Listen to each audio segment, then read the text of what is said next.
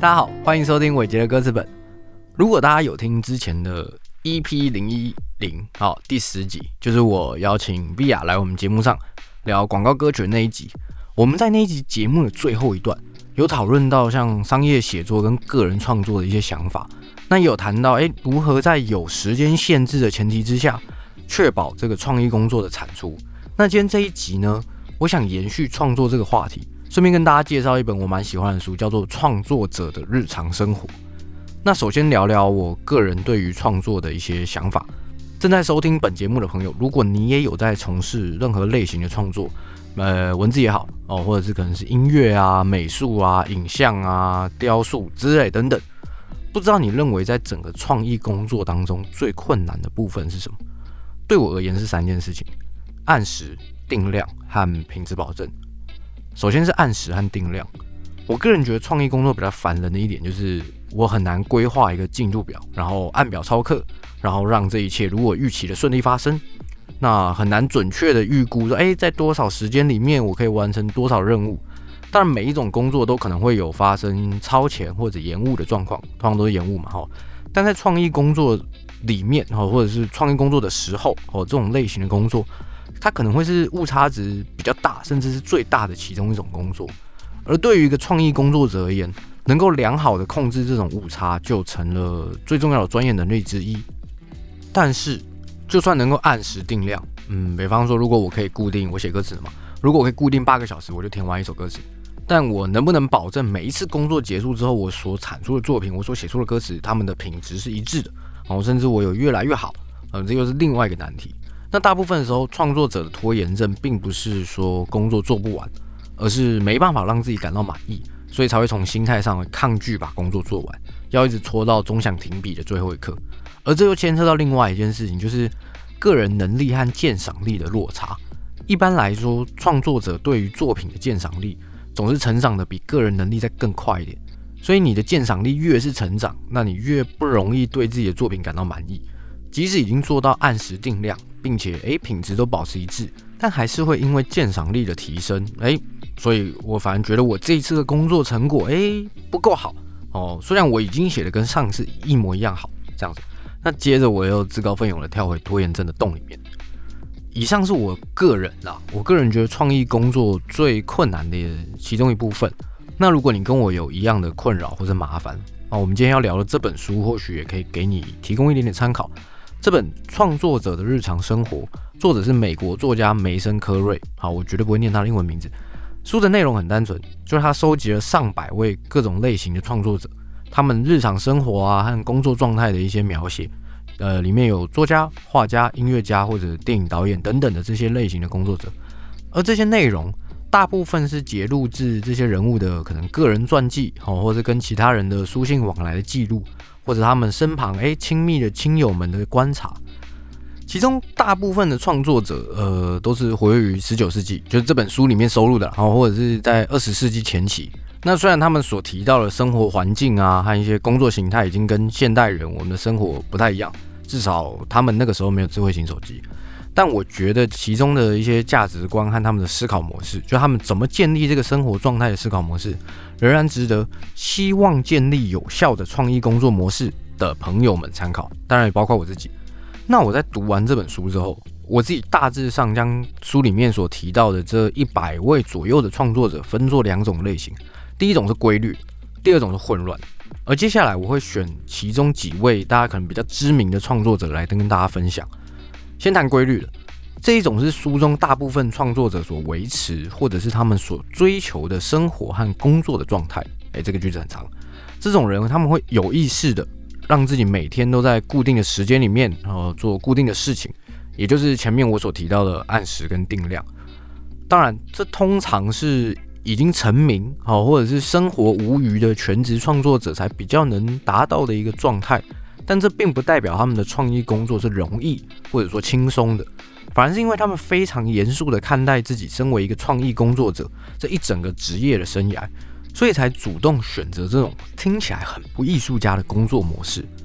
而这一类型的创作者通常也都是产量比较大，那他们呃这一路上以来的作品水平比较一致的。第一位来介绍大家的好朋友村上春树。我猜会听我这个节目的朋友，大概都对这个名字不会太陌生。但如果你跟他很不熟，别担心，你并不孤单。我也是买了一堆他的书，我也是看不是很懂。总之，村上春树代表作有《挪威的森林》《海边的卡夫卡》《E.Q. 巴士》等等。至今出版过十几本长篇小说，还有多到我懒得算的短篇和散文集。好，非常写写过非常多东西。刚开始写作那几年，村上春树他还在经营一间爵士酒吧，他自己开的。那每天通常是在酒吧半夜打烊之后，他才在酒吧的厨房哦桌子上面写小说。后来他觉得这不是个道理，那刚好他那个时候前面一两本小说也写出一点名堂，有得奖什么的，于是决定嗯把店收掉，他要当一个全职作家。而在这之后的几十年，直到今天，他一直维持着规律到没朋友的生活状态，没有在开玩笑，这是他自己讲。他说：“你一再拒绝人们的邀请，结果冒犯了他们。”哦，而他的。规律作息具体是什么样子呢？在这本书里面有介绍。他说，村上春树在写小说时，总是凌晨四点起床，连续工作五六个小时，下午用来跑步或游泳、办杂事、阅读、听音乐，晚上九点上床睡觉。哦，这个故事告诉我们，如果你晚上九点就上床睡觉，你原则上就没朋友了。在现在这个时代，刚好我手边比较多村上春树的资料，那可以稍微延伸一下。村上春树维持大半辈子的习惯，除了写作以外，最重要的就是跑步。而他是当真每天就下去跑一个小时，也参加过大大小小的各种马拉松赛事，就这样一路持续了四十年。就他自己的说法是，要维持每天五六个小时专心写作是非常消耗身心的一件事。而他确保自己可以数十年如一日对抗哦，或者说承担承受这种消耗的方法，就是刻意训练自己的体能。俗话说，文人练剑，武士读书。对村上春树而言，虽然是从事脑力活的作家，但身心的强度应该要达到平衡而不可偏废的程度。那我觉得村上春树算是这种规律生活的典型了。那有兴趣多了解的朋友，可以参考他自己写的《身为职业小说家》和《关于跑步》，我说的其实是这两本书，里面有讨论更多他对于创作者这种职业的一些观念。虽然我们一般人或许不太可能做到像他那种程度嘛，哦。但他在讨论运动习惯和创作这两者之间的关系这部分，倒是很值得大家参考。再介绍另外一位规律大师，嗯，或者说工作狂，他是我最喜欢的科幻作家艾西莫夫。经典作品有《基地》系列，呃，前阵子那个才重新再版精装版，还有《机器人》系列、《银河帝国》系列等等，一辈子写了将近五百本书。我个人对于艾西莫夫的介绍是，将来一百年的科幻小说会有的元素。都在他的书里面，而在《创作者的日常生活》这本书里面有提到他年轻时候的经历。艾希莫夫他爸是开糖果店，每天早上六点开门，直到凌晨一点打烊，一周七天都是如此。而艾希莫夫他从六岁到二十二岁这段时间，每天都过着早上六点起床送报啊，白天上课啊，上完课放学之后，哎，下午就回到店里帮忙哦，直到店里打烊的生活，听起来很累。不过，对于艾希莫夫本人而言，却十分享受这段经历，并借此建立起他这一辈子的工作节奏。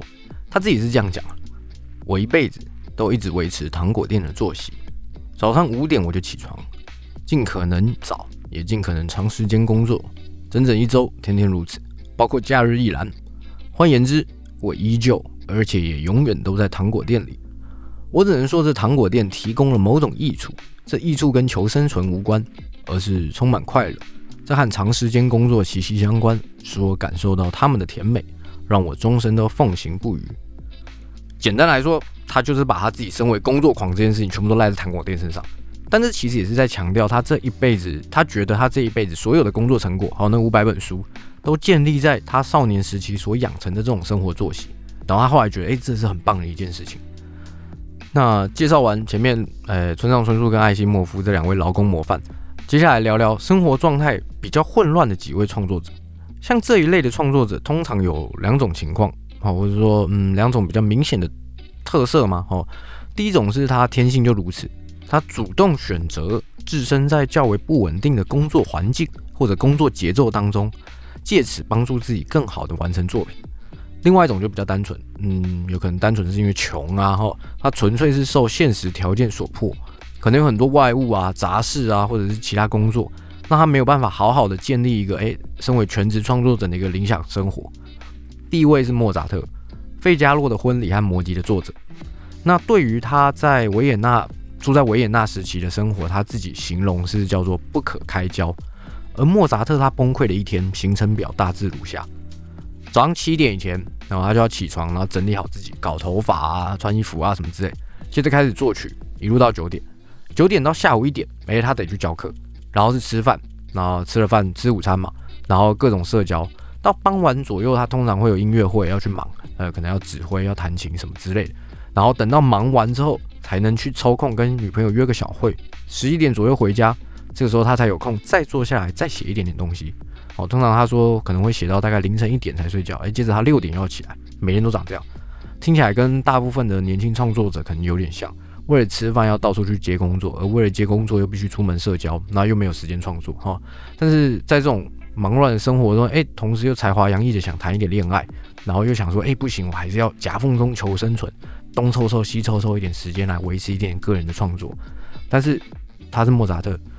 而且他后来也只活到三十五岁，哦，所以我个人是希望可以早日脱离这种不止蜡烛两头烧，甚至是整间庙里的蜡烛都在燃烧的生活状态。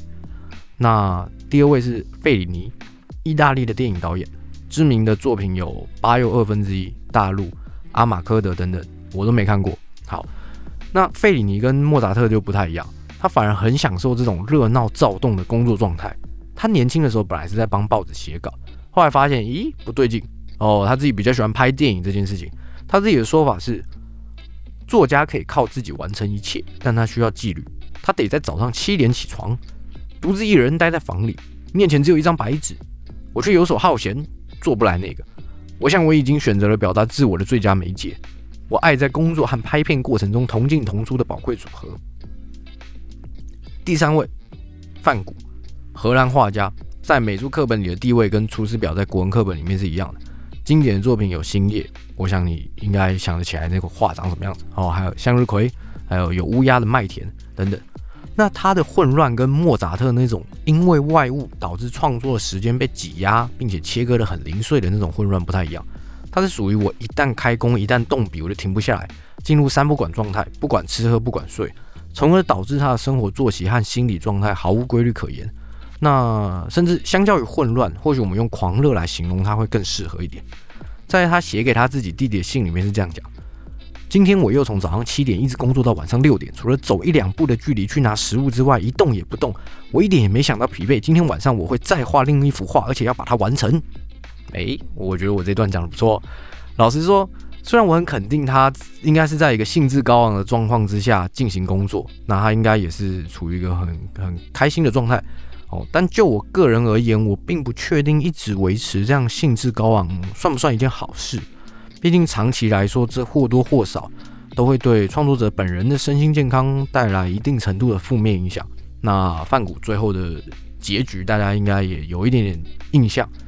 好，那介绍完这两种创作者类型，我个人的心得是这样：能够在比较混乱状态中工作的创作者。一方面有可能是作品类型的关系，比方说像电影导演，电影导演他一定就需要跟很多人，就跟整个剧组一起完成工作，所以他天性如此。或者是这个单一作品篇幅比较小，可以在一天或是几个小时之内，哦，可以凭着体力去完成。那第三种就是，诶，他虽然在做其他事，可能他在吃饭、洗澡、睡觉，但他脑袋里面随时都在思考作品。